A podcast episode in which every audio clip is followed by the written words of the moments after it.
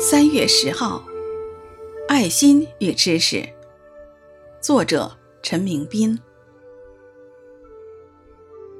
耶弗他打发使者去见亚扪人的王，说：“你与我有什么相干？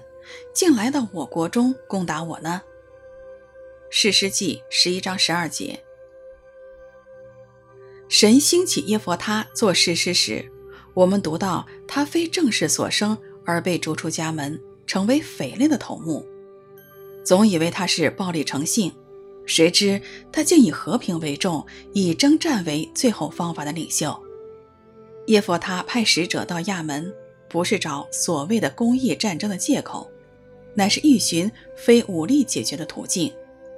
耶弗他把女儿献作燔祭的悲剧，原本可以避免，因神禁止献人祭。他许愿，只为表明征战。完全依靠神。可惜他像迦南人一样，看献人为火祭是酬神最高的境界。祭司听闻这许愿的事，原本有两个月可以去阻止和教导他。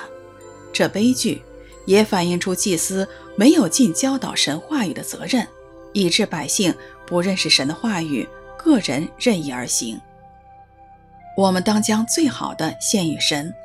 但对神话语缺乏认识却是悲剧。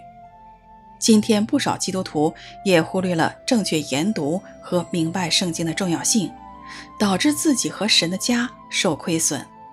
无怪保罗要这样为教会祈求：要你们的爱心在知识和各样见识上多而又多，使你们能分别是非。